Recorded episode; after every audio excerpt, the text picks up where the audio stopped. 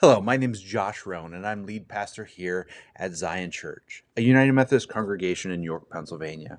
We're a church with a physical location, but we also have an online presence each and every weekend. But today I want to thank you for joining us for our podcast. Something that's a little bit different rather than the songs and the hymns and all those different things that are part of our regular weekend experiences. This is just the main scripture and the sermon.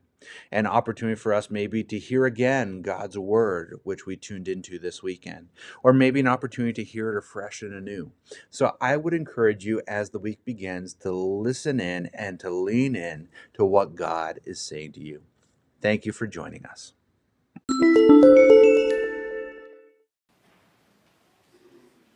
Our first scripture that reading this evening is an Old Testament lesson coming from the prophet Joel. If you want to follow along, you can find it in the Old Testament portion of your Pew Bible on page 831. I'm going to be reading Joel chapter 2, verses 1 and 2, and then verses 12 through 17. Again, in the Old Testament portion of your Pew Bible, page 831, Joel, the second chapter, verses 1 and 2, and then verses 12 through 17. Hear now the word of the Lord. Blow the trumpet in Zion, sound the alarm on my holy mountain. Let all the inhabitants of the land tremble, for the day of the Lord is coming. It is near. A day of darkness and gloom, a day of clouds and thick darkness, like blackness spread upon the mountains. A great and powerful army comes. Their like has never been of old, nor will be again after them in ages to come. Yet even now, says the Lord, return to me with all your heart, with fasting, with weeping, and with mourning. Rend your hearts and not your clothing. Return to the Lord your God, for he is gracious and merciful, slow to anger and abounding in steadfast love, and relents from punishing. Who knows whether he will not turn and relent? And leave a blessing behind him, a grain offering and a drink offering for the Lord your God. Blow the trumpet in Zion, sanctify a fast, call a solemn assembly. Gather the people, sanctify the congregation, assemble the aged, gather the children, even infants at the breast. Let the bridegroom leave his room and the bride her canopy. Between the vestibule and the altar, let the prides and the ministers of the Lord weep. Let them say, Spare your people, O Lord and not make your heritage a mockery, a byword among the nations. Why should it be said among the peoples, Where is their God?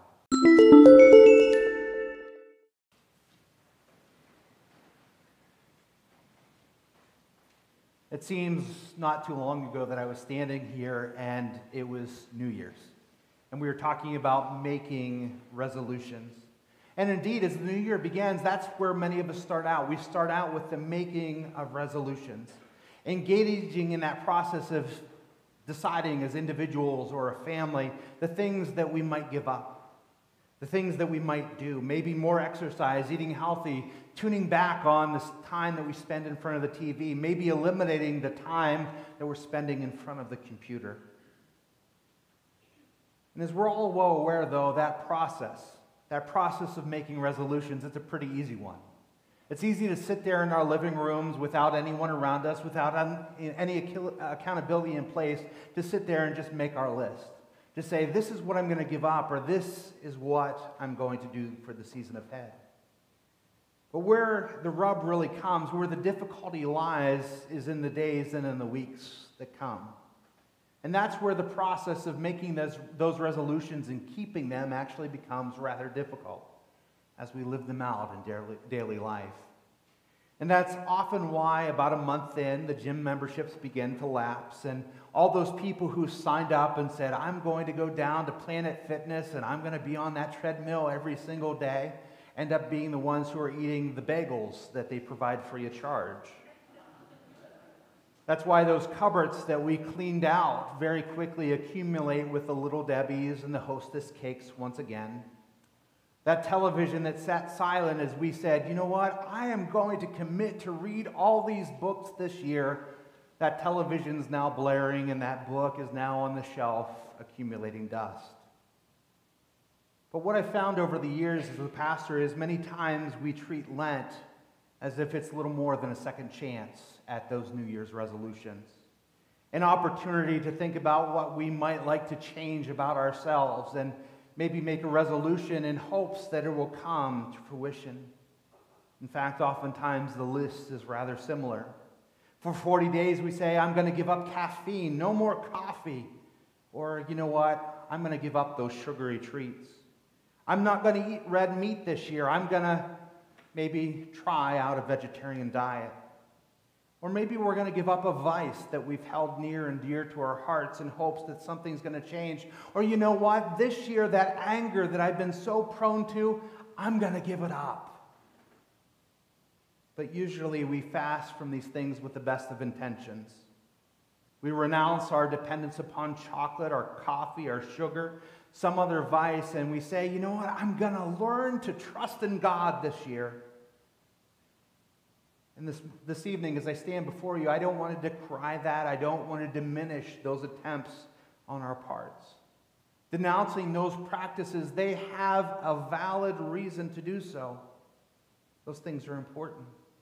Fasting is a spiritual discipline for each and every one of us. It has its place, its time, its purpose, its significance, even in our spiritual formation. But that said, the season of Lent is not about making just one more resolution, seeking to abstain from one thing in hopes of making our lives better, in, in hopes of improving our attitude or maybe altering our behaviors for 40 days. Yes, by foregoing these things, we enter into the wildness or even the wilderness, so to speak. Because stripped away of these things, Stripped away of these things that we depend upon in a pinch, we're left to wrestle for ourselves with who we are, with who we are in Christ, with how He has shaped us and forms us, with how He is making us new in Him.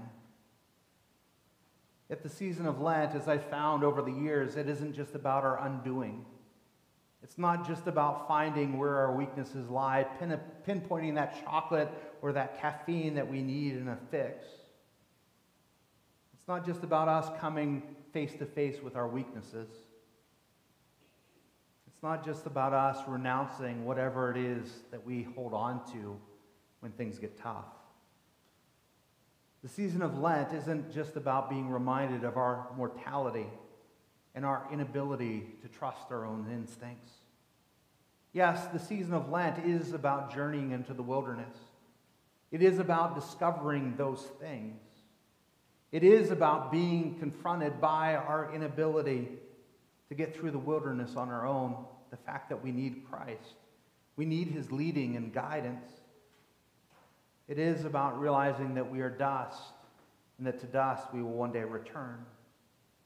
Yet, for all the practices that we give up, for all the behaviors that we say we're going to renounce over these next 40 days, we also have to determine what practices we're going to take up. Those things that we are going to do to fill that time and that space. Because for all the attitudes we set aside, we have to discern what Christ like attitude we want to see displayed in our lives with the help of the Holy Spirit for all the things that we give, up, give up to deepen our faith in Jesus Christ, we have to realize what we're filling that space with. Is it time in prayer where we talk with God and, and develop that love relationship with Him? Is it learning His will and way more as we read Scripture? In today's text from the prophet Joel, we find that he's encouraging two particular means of engagement Two ways for us to move forward as we embark on this wilderness journey that we're finding ourselves in for these next 40 days. Two ways for us to think about and give shape to this journey that we're going to find ourselves on. Two images that speak deeply, I think, about our desire for Christ over these next 40 days. The first image that Joel provides is that of rending. Now, for the Hebrew people of Joel's day, this was an image that they understood deeply at the core of who they were. It was a familiar practice. Commonly, this practice involved the forceful and expressive tearing of a person's garment, standing here and actually tearing a piece of cloth. And I thought about doing that tonight, but then I thought, no, you might mistake me for Hulk Hogan. Don't want to flex my muscles too much. No, but in all seriousness, as they tore, tore that garment in two, it wasn't a sign of strength. It wasn't a, a, sense of posturing. It, it wasn't a way of outdoing or showing strength to your opponent. No, that, that act of rending was a sign of contrition. It was a way of showing heartbreak and heartache. It was often accompanied with the placing of dirt or even ash on a person's forehead, of being reminded of our weakness, of our frailty, of just the sorrowful state of humanity. And we see this again and again throughout the Old Testament. Thinking back to some scriptures that you may be familiar with, after the ark was stolen, after Eli's two sons were killed. The messenger, for example, came and he came with his clothes torn in two. He literally lay himself bare, recounting to Eli, recounting to someone, someone that he respected, all that had happened. As that messenger came with his clothes torn apart, it was a sign of humility. It was a sign of pain. It was a way of communing, communicating the brokenness of that situation. That seemed like all had been lost. And similarly, King David, when he found out that Absalom had killed his brothers, he, he tore his garments in two his clothes torn apart just as his heart was breaking. Maybe it was an exasperation. Maybe it was out of frustration. This much was true. His heart, his heart felt like it had been torn into pieces in that moment. Second reason throughout Scripture we where we find someone rending their clothes was expressing indignation or anger. In the New Testament, there was a high priest who tore his garments in two when he believed that Jesus was committing blasphemy. He was so frustrated, so angry by what he thought was an injustice that he just could not control himself and he tore, tore his garments in two. In both instances, whether that instance from the Old Testament or the New, the rending of one garment is associated with sorrow, with frustration, with heartbrokenness in the face of death or injustice, the perceived in unrightness of a singular situation. I would encourage you tonight to think about that in the context of what Joel has to say. His admonition to us rend our hearts. Throughout this season of Lent, one of the practices that we should be practicing is that of laying ourselves bare, of opening ourselves up and coming honestly before God. All pretense stripped away, all posturing gone, all masks removed. It means with the help of the Holy Spirit throughout this season of Lent, we should be examining our lives. We should be looking at our attitudes. We should be taking a long, hard look at our behaviors. And we should be looking at those things not in light of what we think, but in light of God's will and way. And where the two don't match up, where our attitude is not like that of Christ Jesus, where our heart does not beat and yearn for the things of God, we need to openly open ourselves up and confess those things to God, holding nothing back. Where we've been guilty of perpetrating injustices, our hearts have to be grieved by that. By that disparity between what God believes and wills as just and the way that we've lived our lives, the systems that we've perpetuated systems that we've continued to build up. Where we've asserted our wants and desires over what God wills and wants. there too our hearts must be broken. And the way that we express that brokenness, the way that we give voice to that disparity between God's will and way and the way that we're living our lives is through the act of confession. By confessing to God the ways that we've fallen short, by telling Him the ways that we have failed to be that person that we know He desires us to be. By confessing to God the sins that we've committed and the ways that we've fallen short. to be honest with God about the multitude of ways in which we've relied upon our own strengths rather than His, or we've made decisions that benefit us rather than His kingdom, or the ways that we've exercised our own wisdom rather than seeking His wisdom. In that act of rending, in that process, and in that voice of confession, we acknowledge how wrong we've been. We also acknowledge the ungodly attitudes that we've entertained, but also our desire to become Christ like. Desire that we have to be more like Him. And the second image that Joel puts out there is that of return. And again, for the people of Joel's day, for people who have been in exile, that notion, that idea of return means so very much to them. Because for them, it's the, process, the, the promise of restoration, it's the hope of renewal, it's the promise of returning home, of going back to that place that God has promised, the desert no longer being their home. That notion is profound for them. But really, I think it's profound for us if we stop and think about it tonight because it's that same image that's expressed in the parable of the prodigal son.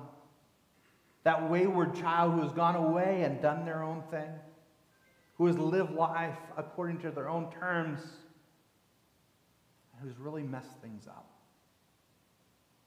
But finally, coming to their senses when they're at the lowest of the low, when they're in that pigsty, in that pig pen when they're beat up by life and they feel like they have nowhere else to turn. When all pretense has been stripped away, they can finally come to the realization of what they've done, the sins that they've committed, the wrongs that they've done. They can confess those things, but then they can also return home. They can go back to their father's love. And that's what the prodigal does in that story, right? The prodigal returns home He goes back to those familiar surroundings, to the benefits, the blessings, the security that he knows. He returns home and he experiences peace. But that return couldn't have happened without that rending. It couldn't have happened without that acknowledgement of wrongs being done, of sins having been committed. It couldn't have happened without coming to grips that this current situation, this current way of life, which is so wrong, it needs to be rejected in favor of home and a parent's love.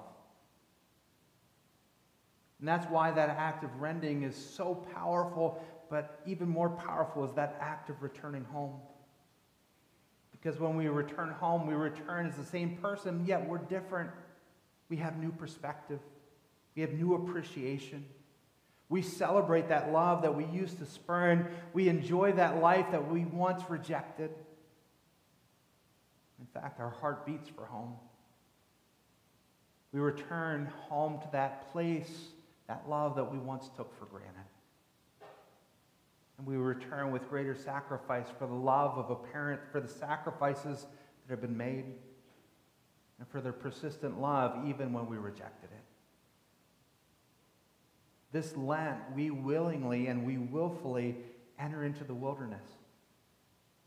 We enter into the wilderness to be reminded of and have stripped away all those false securities, all those things that we've relied upon, all those things that we've put our trust in that have failed us and have faltered before us. But confronted by those misplaced trusts, confronted by our strength, which has been misplaced, we can now rend. We can confess those things to God and return to Him and accept His love in fresh new ways. And we look forward to what's on the other side of the wilderness, don't we? We look forward to a Heavenly Father whose arms are stretched wide open for us. A Heavenly Father who's waiting for us to return to Him. A Heavenly Father who is ready to welcome us and say, My child, welcome home. Friends, these next 40 days can be incredibly tough. The wilderness will present its challenges. But in the end, the wilderness is worth it. Because we emerge on the other side of Lent, we emerge on the other side of the wilderness with new perspective, with a new focus, with a new vitality that we find in the Spirit as we walk with Christ. Often we emerge more humble, more appreciative of God's great and sacrificial love for us. And we also tend to emerge more willing to align our lives with His love, with His will and way. So, friends, may this Lenten season for us not just be a time of making more resolutions, more resolutions to live better, to do better, to be better. But may it be a time of rending our hearts. And may it be a time of us returning to the Lord our God with all of our heart, all of our soul, all of our mind, and all of our strength. Amen and amen.